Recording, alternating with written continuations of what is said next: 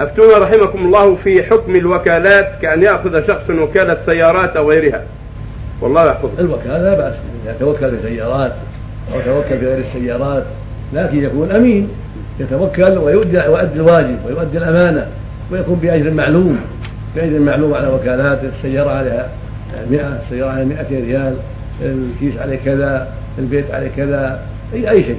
فالوكيل يعطى أجرة معلومة أو ربحا مشاعا معلوما له مثلا آه، واحد في المئة اثنين في المئة خمسة في المئة هذا تعبه يكون شيء معروف أو أجرة معلومة فلا بأس بهذا أن يتعاطى الوكيل الدلالة والبيع والشراء بأجر معلوم أو جزء مشاع معلوم من نصف العشر يعني واحد في المئة خمسة في المئة أو واحد في المئة أو اثنين في المئة أو ما أشبه ذلك منهم ما واضح.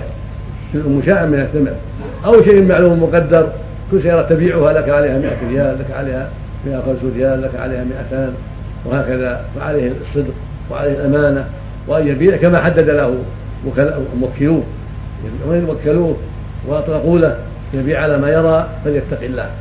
ولا يضرهم بل يبيع حسب السوق. يبيع حسب السوق أو باسم يزيد حتى يبيع على بصيرة. لا يحابي هذا ولا يحابي هذا بل يتقي الله وينصح لموكليه إذا لم يحدده.